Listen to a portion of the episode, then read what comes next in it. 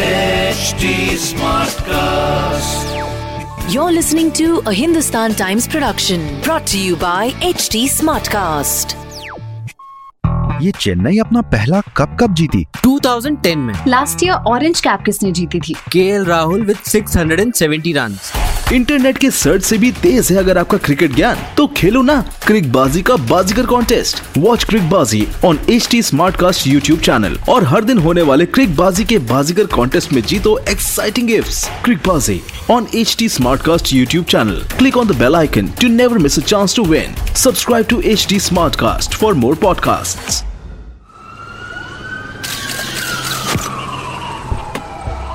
crime stories हम सभी लोग कंज्यूम करते हैं। क्योंकि या तो हम क्राइम का शिकार होने से बचना चाहते हैं, या क्रिमिनल बिहेवियर समझना चाहते हैं। क्राइम स्टोरी सुनाने से मेरा मकसद आपको सतर्क करना है और क्रिमिनल माइंडसेट से वाकिफ कराना है। नमस्कार, मैं शिव सनी, हिंदुस्तान टाइम्स का क्राइम रिपोर्टर आप सभी का क्राइमा फेशी में स्वागत करता हूँ। क्राइमा फेशी असली क्रिमिनल इंसिडेंट्स पे आधारित एक ऑडियो शो है। इस पॉडकास्ट में कई ऐसी कहानियाँ सुनाई जाएँगी जो ट्रिगरिंग हो सकती है। इसलिए आपसे अनुरोध है कि आप सोच समझकर इस पॉडकास्ट को सुनने का फैसला लें। यह पॉडकास्ट एच टी स्मार्टकास्ट की प्रस्तुति है, जो कि इंडिया का fastest growing podcast producing platform है। तो चलिए सुनाते हैं आपको आज की कहानी।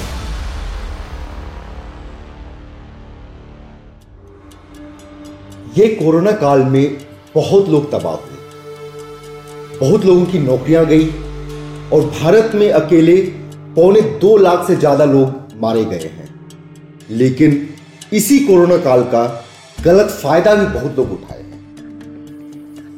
आज हम आपको एक ऐसे गैंग की कहानी सुनाएँगे जो कोरोना का फ़ायदा उठा रहे थे एग्ज़ाम में कैंडिडेट्स को चीटिंग करवाने के लिए। तो ये कहानी है बाहरी दिल्ली के समयपुर बादली की। वहाँ के एक सरकारी स्कूल में एग्ज़ाम चल रहा था दिल्ली के तीस हजारी कोर्ट में प्यून की नौकरी के लिए।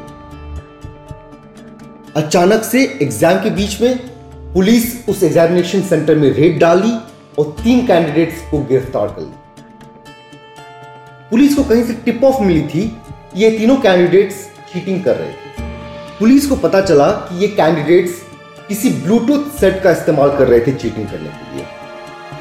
लेकिन जब इनके पॉकेट्स और कपड़े सर्च करना शुरू की पुलिस तो कुछ मिल ही नहीं रहा था। बहुत ढूँढने के बाद पुलिस को याद आया कि ये तीनों कैंडिडेट्स तो फेस मास्क भी पहने हुए थे कोरोना वायरस से बचने के लिए।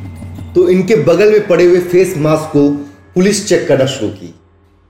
और उनके फेस मास्क के अंदर ही मिल गई वो चीज़ जिसको पुलिस घंटों से ढूंढ रही थी।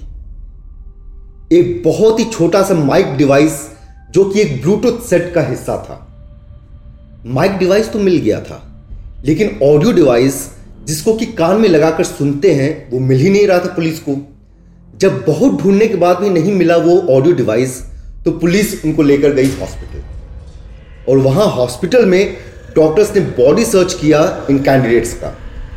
और उस मेडिकल एग्जामिनेशन में फाइनली इनके कानों में छुपा हुआ था वो ऑडियो डिवाइस बहुत ही छोटा, एकदम से सूक्ष्म ऑडियो डिवाइस इतना छोटा कि नॉर्मली आँखों से देखने से दिखे भी नहीं। जब पुलिस आगे इन्वेस्टिगेट की तो उभर कर आया एक ऐसा क्रिमिनल प्लानिंग जिसमें कि कोरोना की वजह से लाइफस्टाइल चेंजेस का पूरा फ़ायदा उठाया गया था। मूल रूप से ये चीटिंग रैकेट चला रहा था हरियाणा सरकार में काम करने वाला एक प्यून। एक ऐसा प्यून जो खुद एग्ज़ाम में चीटिंग करके नौकरी पाया था। तो हुआ ऐसा कि इस प्यून ने नोटिस किया कि जो भी एग्जामिनेशन सेंटर्स हैं, वहाँ पे कोरोना की वजह से कैंडिडेट्स की सर्चिंग और फ्रिस्किंग हो ही नहीं रही थी। उसने इसमें एक गोल्डन अपॉर्चुनिटी देखा। मतलब ये था कि कैंडिडेट्स अगर चाहते तो एग्जामिनेशन सेंटर के अंदर वो चिट, पर्ची मोबाइल फ़ोन, ब्लूटूथ डिवाइस कुछ भी ले जा सकते थे। अचानक से एग्ज़ाम में चीटिंग करवाना बहुत ही आसान लगने लगा था। लेकिन एग्ज़ाम में चीटिंग करवाने के लिए कैंडिडेट्स ढूंढना भी अपने आप में एक काम था। तो इस प्यून ने क्या किया कि एक फर्जी एड्रेस पे सिम कार्ड लिया और उसको इस्तेमाल करके एक यूट्यूब अकाउंट खोल लिया। इस यूट्यूब अकाउंट में तो वो बाहर से कॉम्पिटेटिव एग्ज़ाम्स की तैयारी करवाने का बात करता था। लेकिन असली में वो अपने छात्रों को ऑफ़र देता था एग्ज़ाम में कॉपी करवा के पास करवाने का। तो एक तरफ़ ये प्यून कस्टमर्स बटोर रहा था और दूसरी तरफ़ पढ़े लिखे लोगों का एक टीम बना रहा था, ताकि जब ये कैंडिडेट्स अंदर एग्ज़ाम दे रहे हों तो बाहर से वो पढ़े लिखे लोग उनको आंसर्स बता सके। एग्ज़ाम हॉल के अंदर ये कैंडिडेट्स अपने सवाल पूछते थे ब्लूटूथ डिवाइस के ज़रिए और बाहर से ज्ञानी लोग इनको इसी ब्लूटूथ डिवाइस पर जवाब बताते थे। एक बहुत ही सिंपल, प्यारा सा सिस्टम तैयार कर लिया था इन लोगों ने। और काफ़ी टाइम तक ये वाला सिस्टम बहुत ही सफल रहा। बहुत सारे कस्टमर्स मिले इस टीम को अलग अलग कॉम्पिटेटिव एग्ज़ाम्स के लिए। और उनसे इसने खूब पैसे कमाए।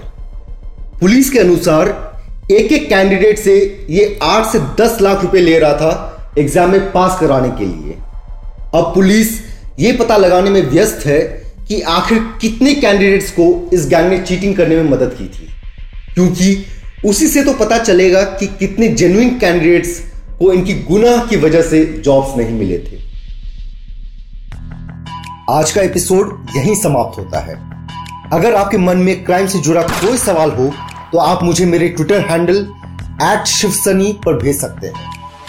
आपको क्राइम ऑफेशी से जुड़े सारे अपडेट्स हमारे social media handle at H T पर मिलते रहेंगे। हम फेसबुक ट्विटर इंस्टाग्राम और यूट्यूब पर भी मौजूद हैं। हमारे साथ जुड़ने के लिए बहुत बहुत शुक्रिया। और ऐसे पॉडकास्ट सुनने के लिए log on to W W W dot H T Smartcast dot com और सुनो नए नज़रिए से। This was a Hindustan Times production brought to you by HT Smartcast. HT Smartcast.